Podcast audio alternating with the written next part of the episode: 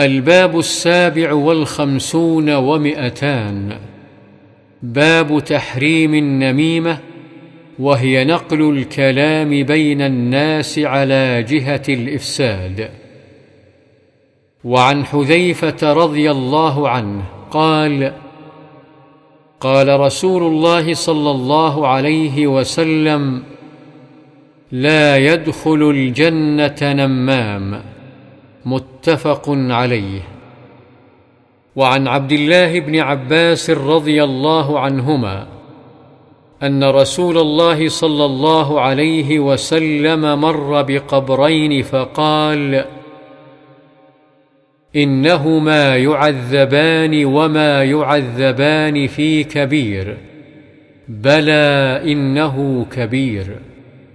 أما أحدهما فكان يمشي بالنميمة وأما الآخر فكان لا يستتر من بوله متفق عليه. وهذا لفظ إحدى روايات البخاري. قال العلماء معنى وما يعذبان في كبير أي كبير في زعمهما. وقيل كبير تركه عليهما. وعن ابن مسعود رضي الله عنه أن النبي صلى الله عليه وسلم قال ألا أنبئكم ما العظه؟ هي النميمة القالة بين الناس رواه مسلم.